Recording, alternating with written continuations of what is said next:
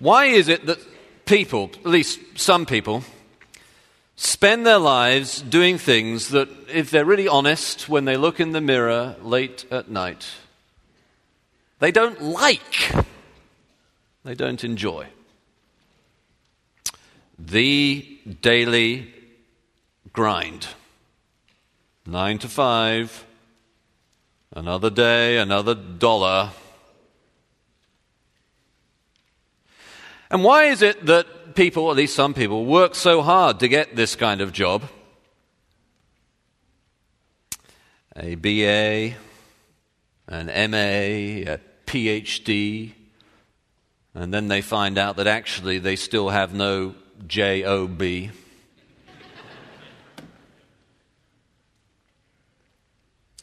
and then when we look at the working life like that, we ask ourselves is actually family the zone of fulfillment?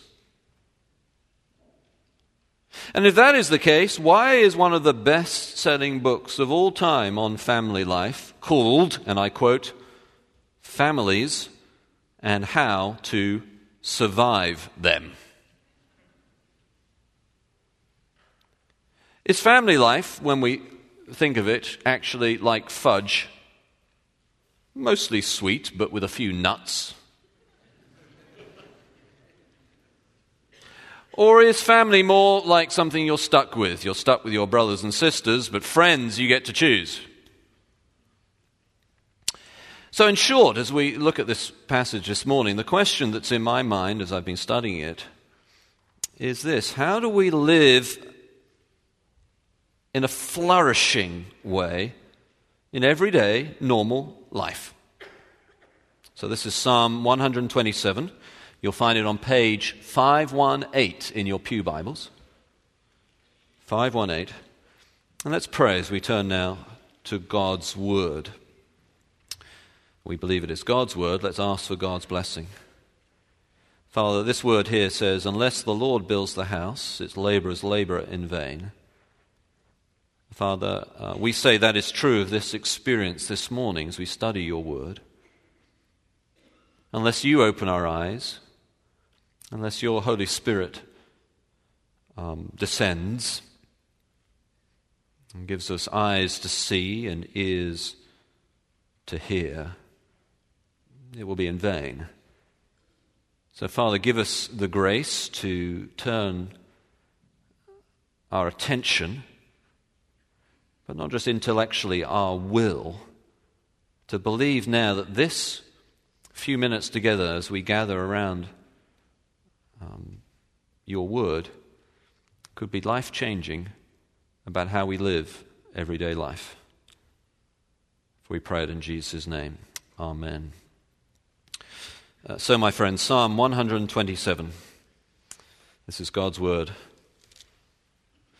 Unless the Lord builds the house, those who build it labor in vain. Unless the Lord watches over the city, the watchman stays awake in vain. It is in vain that you rise up early and go late to rest, eating the bread of anxious toil, for he gives to his beloved sleep. Behold, Children are a heritage from the Lord. The fruit of the womb, a reward. Like arrows in the hand of a warrior are the children of one's youth. Blessed is the man who fills his quiver with them. He shall not be put to shame when he speaks with his enemies in the gates. Well, my friends, I have a purpose for us this morning. My, my purpose statement, my goal as we study God's Word is simply this that each of us, you and I, would find as we look at what God has to say to us about this subject, the daily grind, or in vain, as it describes it, would find that as we learn to see life from God's perspective, that daily grind is alleviated and we enter into the fullness of life that is on offer, even in the midst of family struggles and work nine to five, Monday to Friday. And it seems to me that's what this psalm is trying to get us to do. It's talking about watching, beholding. It's talking about a perspective on life. And what kind of life does it mean?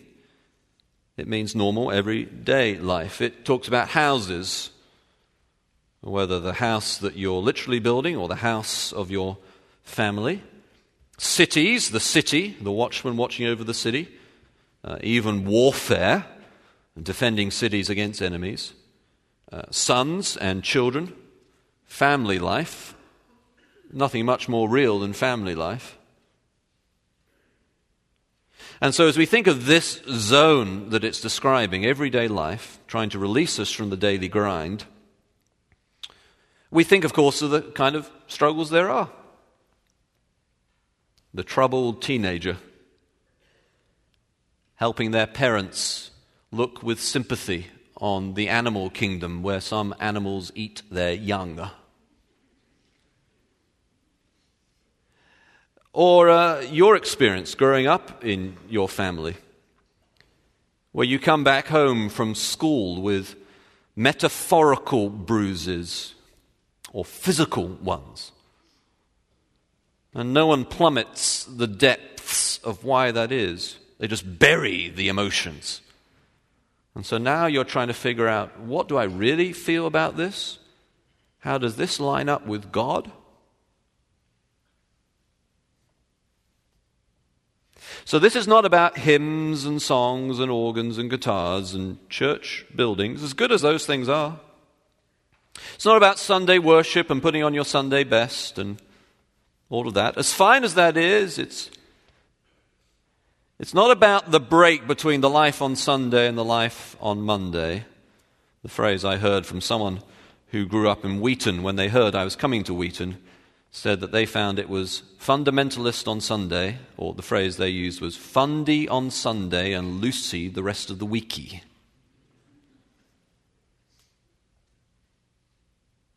This is about Monday to Friday life. Builders, building. Laborers, laboring. Guards, guarding. Military life.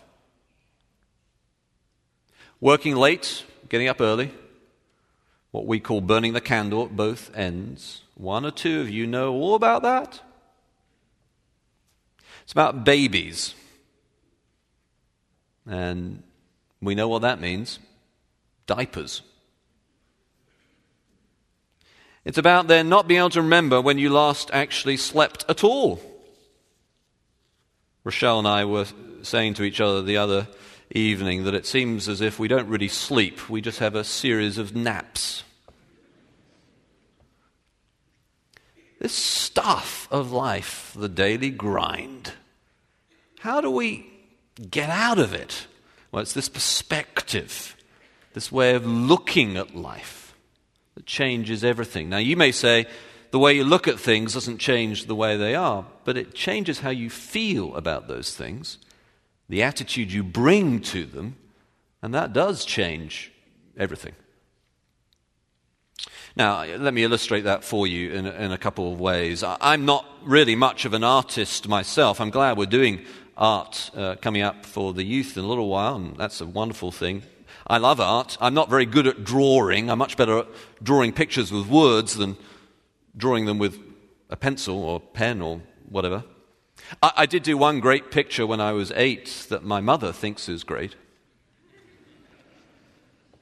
But I love pictures because they enable me, and all of us, I think, to figure out how we actually look at life. What perspective we bring.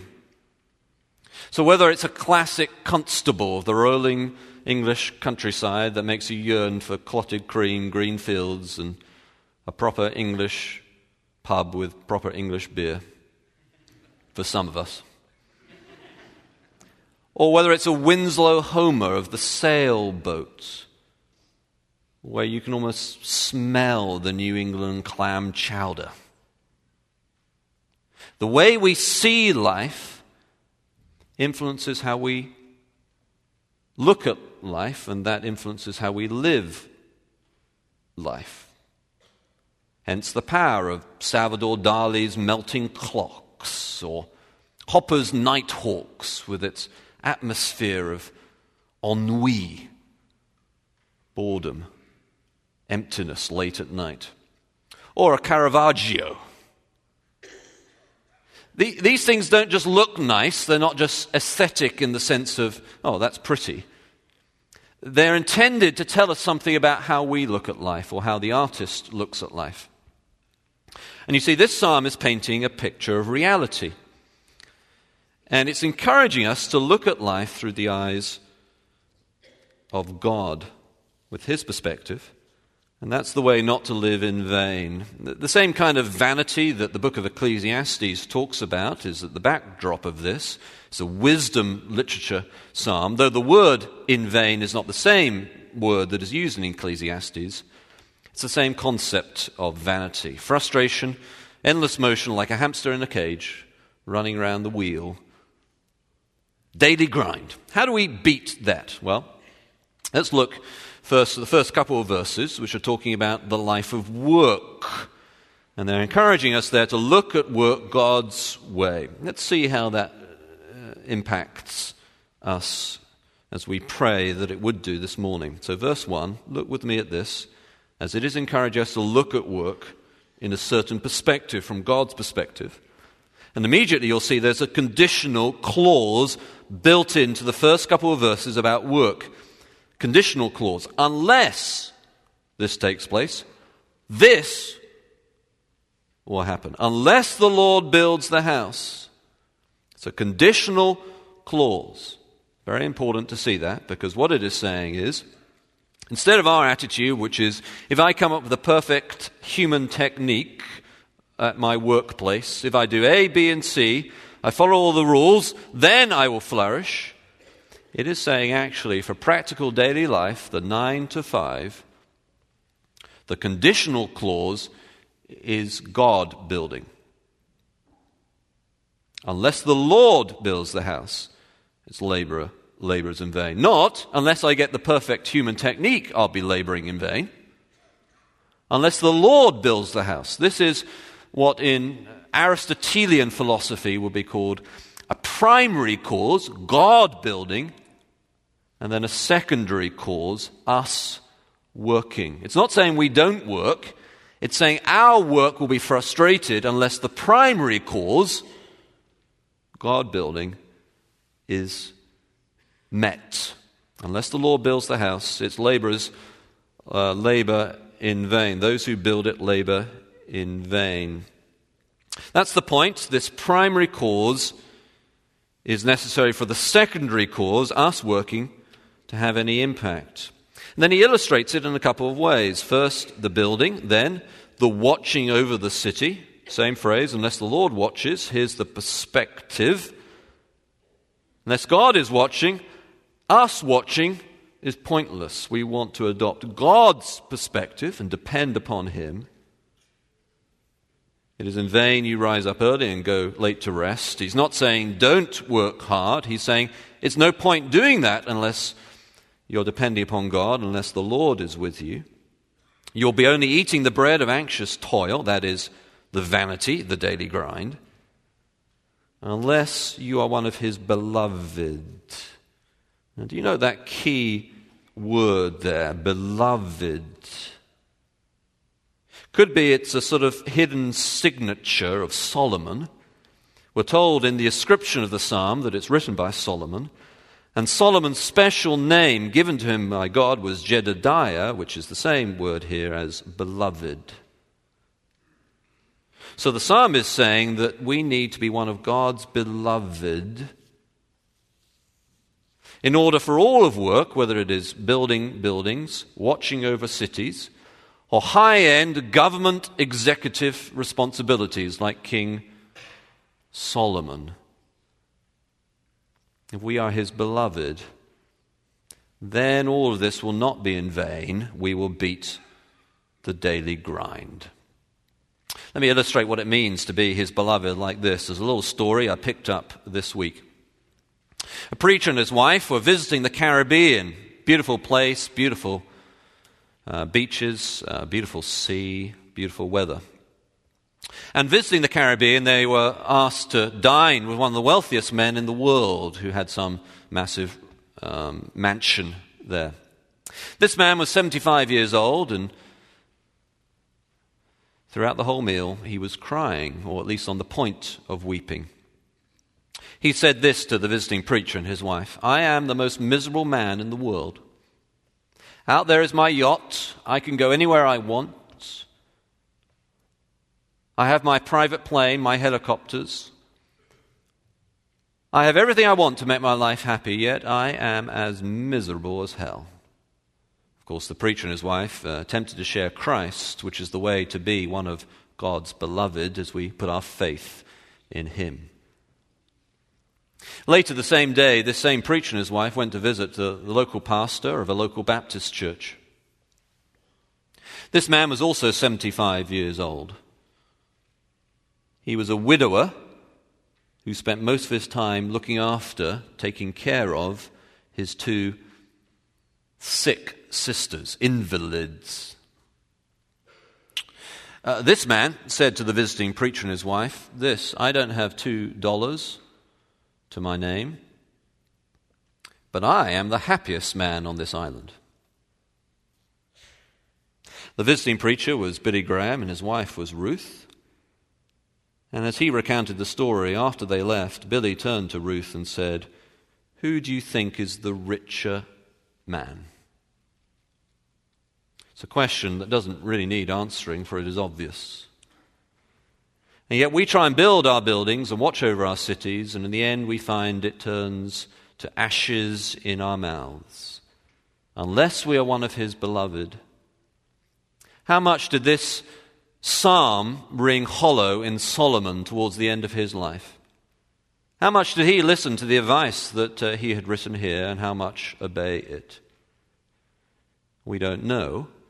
But it is written for us to realize that we must be, in order to flourish in this life, in the center of God's love.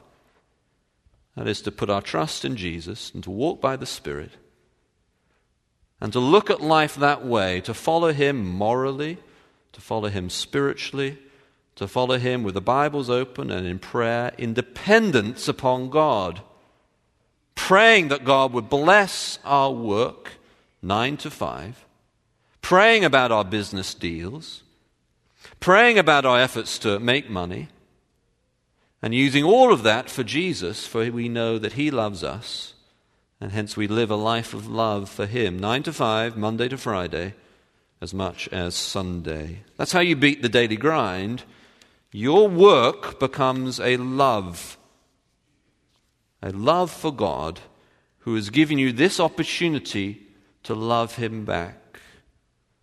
As Paul says, you do it unto the Lord, not as for men, but as for the Master. Everything is transformed. That's how you beat the daily grind of work. Second, though, uh, in the second part of the psalm, he, he uses similar language to, to connect the two themes of work and their family the house, physical house, the house of your family. And then he moves on to the second part to talk about the house of your family. And he's encouraging us, of course, in the same way, to look at family, just as we're to look at work, to look at family through God's eyes. Now let's look down then at this part of the psalm from verse 3 uh, to the end. He talks there about children and how they are a blessing. And you can see that he's encouraging us to look at uh, children, behold children, as God does, as a heritage from the Lord, as a blessing. Now, of course, we all know in theory that children are a wonderful blessing. Uh, but sometimes inside we have the sneaking feeling that our grandchildren are God's reward for not killing our own children.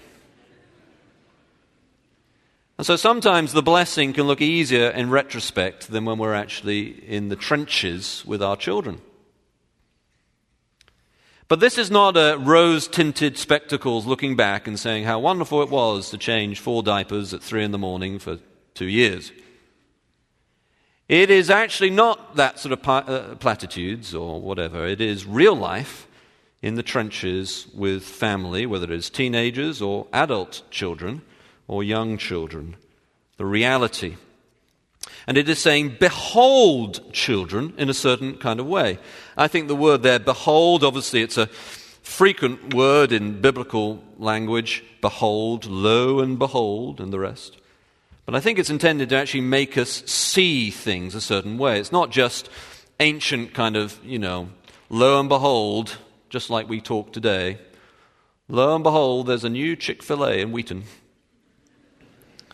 Uh, it's actually saying not just either, yo, you, get a load of this. It's not just grabbing our attention. I think here it is carrying on the idea of perspective and saying literally, look, behold. So, behold, then, children are a heritage from the Lord. Now, stop there. Look at how it describes children. Not children inherit from us, though, of course, that is true but they are our inheritage, uh, heritage, inheritance as parents. That's a strange way of looking at it. I want you to hold on to that switch of perspective. Because each of these switches of perspective are like a jigsaw of a picture that goes together. So then, next, the fruit of the womb, a reward. Now, what does that mean? It doesn't mean that children are your reward for being morally good. No.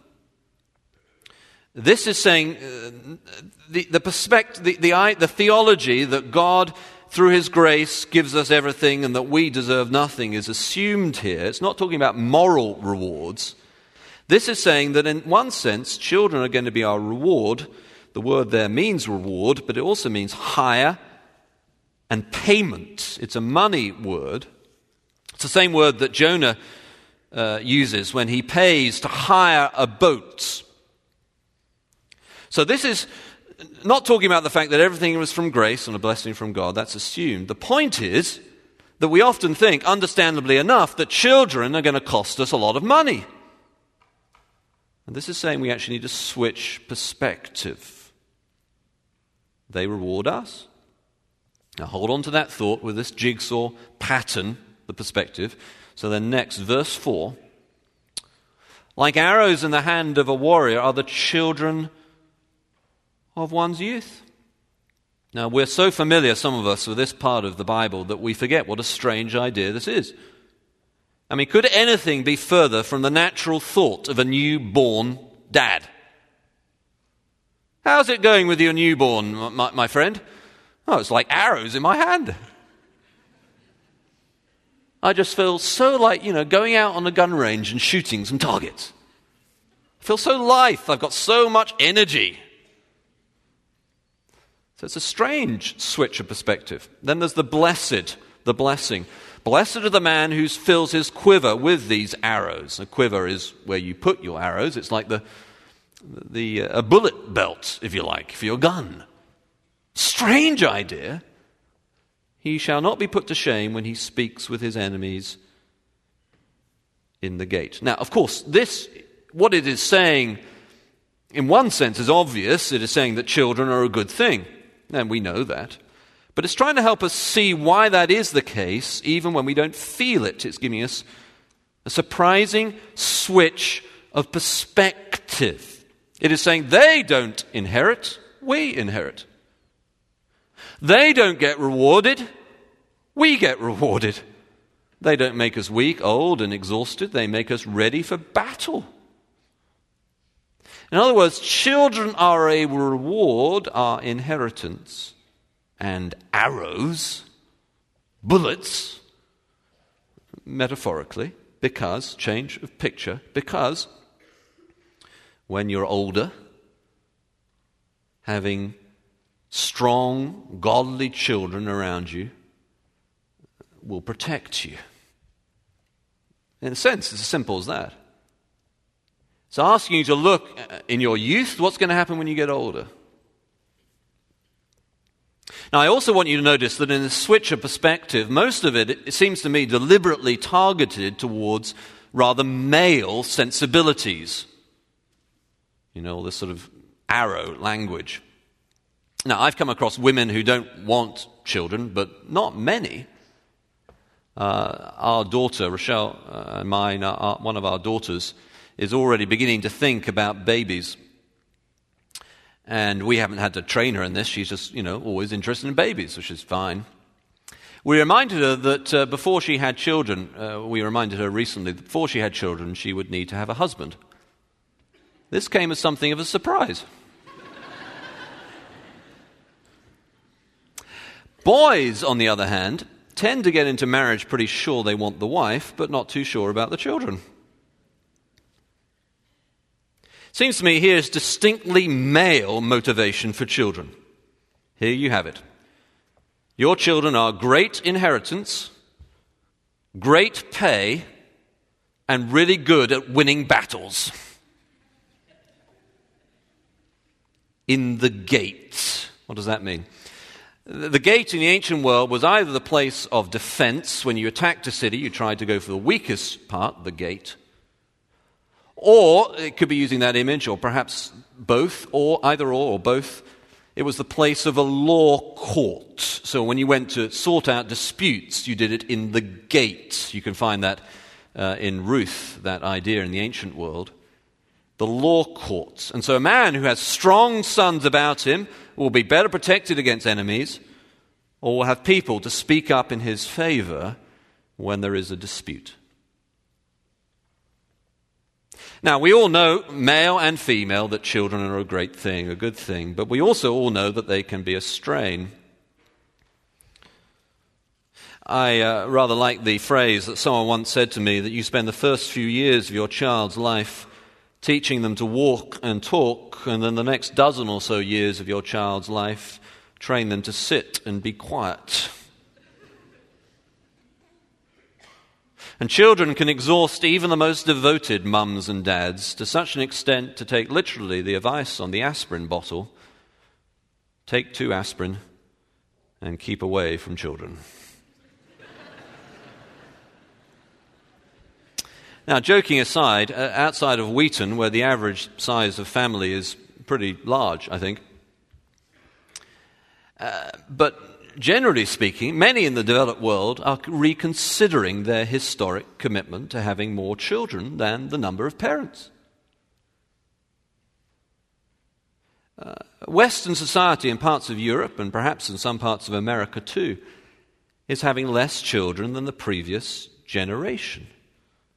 This means their future is drying up.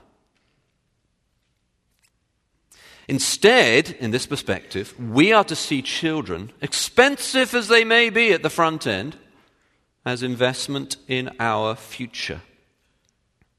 Now, hear me right. If you are not married or you cannot uh, or do not have children, this does not mean that God is not blessing you. There are many instances in the Bible of the spiritual children that we can have. Paul, a father figure for Timothy, and many other things like this that we can spiritually give new birth, and that can be just as much, even more, a blessing.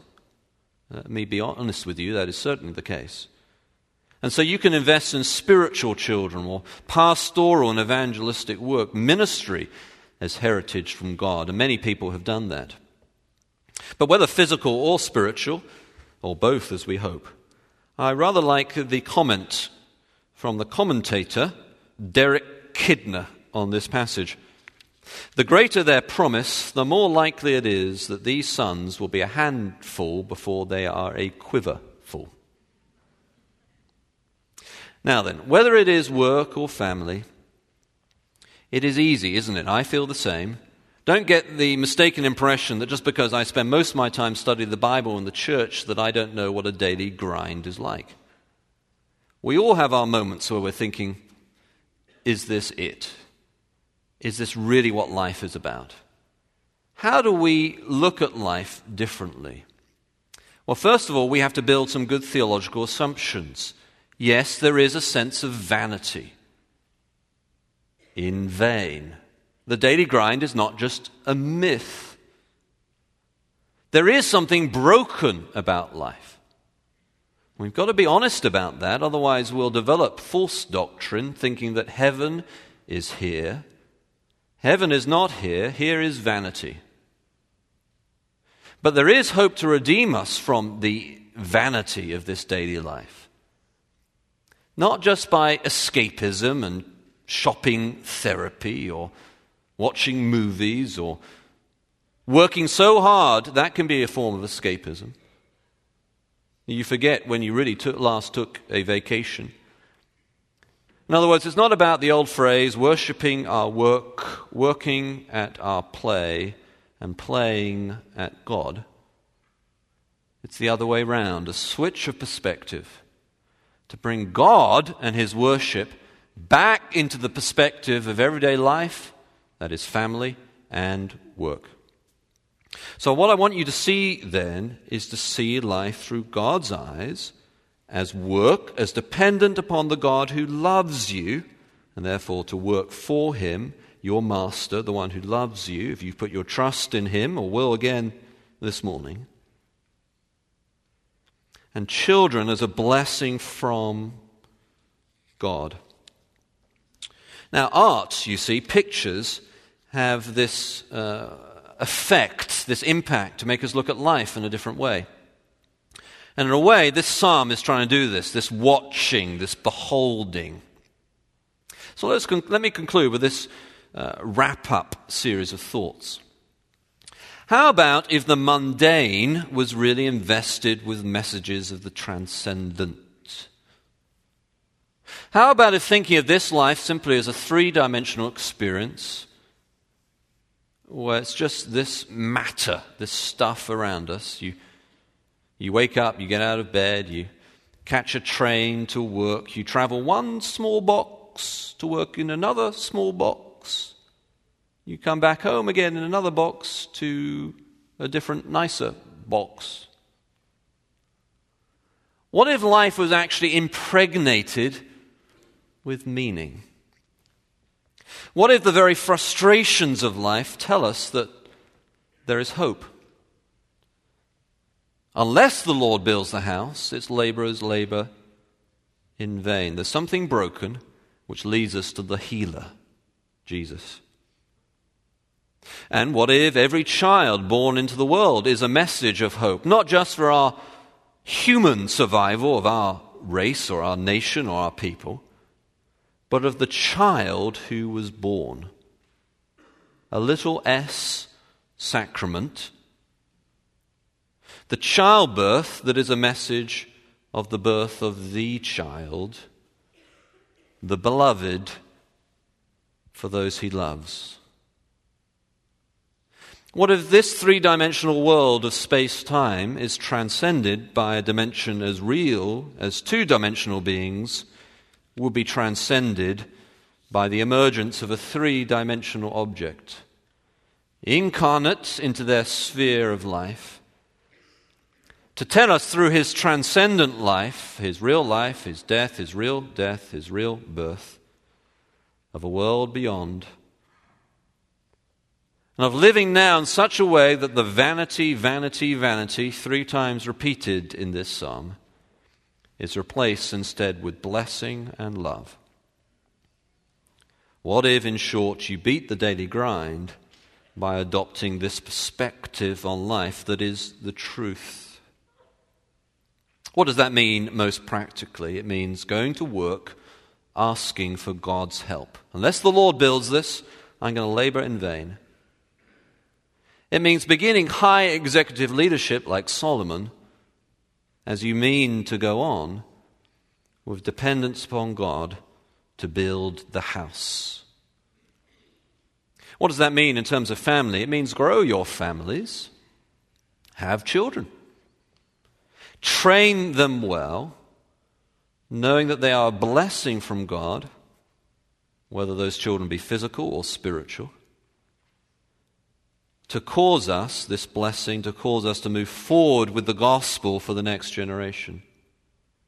That's what it means practically. And all that is a response to this change of perspective, to see it, all of it, not mundane or vain, not cursed, but blessed as an expression of your loving Master if you will trust Him.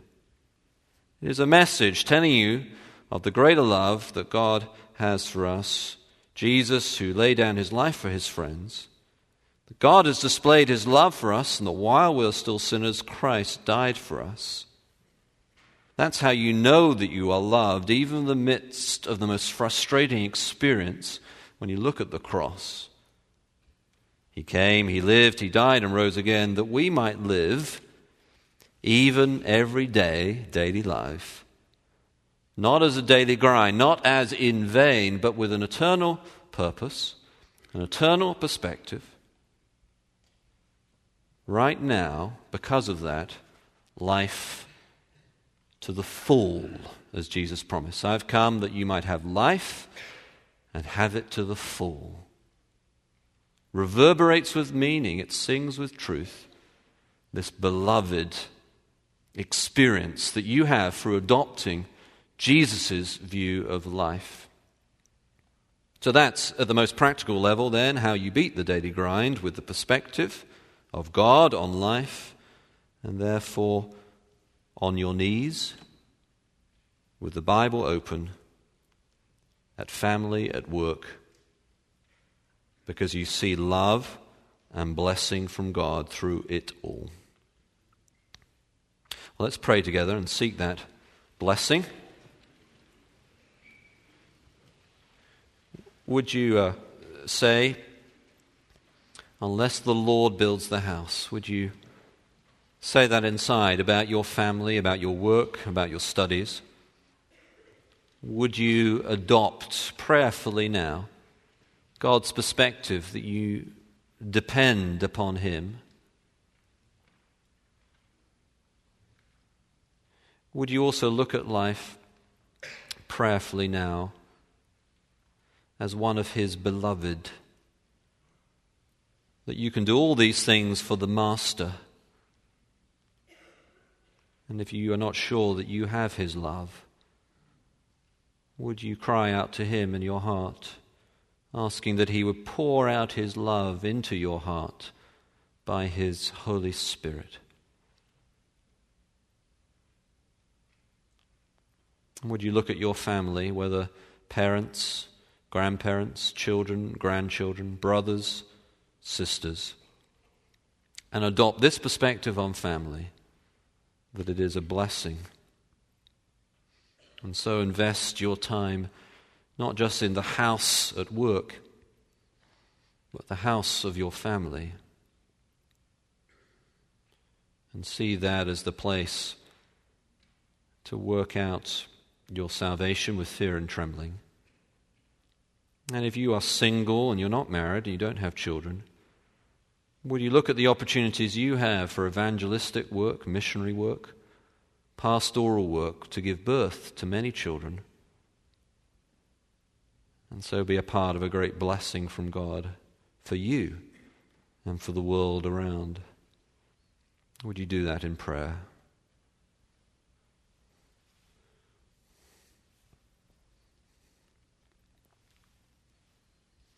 Father, we say, unless the Lord builds the house, come and build the houses of our life, that we might give honor and glory to you and be released from a meaningless, vain existence to live life for you, Jesus, as our Master, and so full of meaning and with the perspective that we are greatly loved and greatly blessed.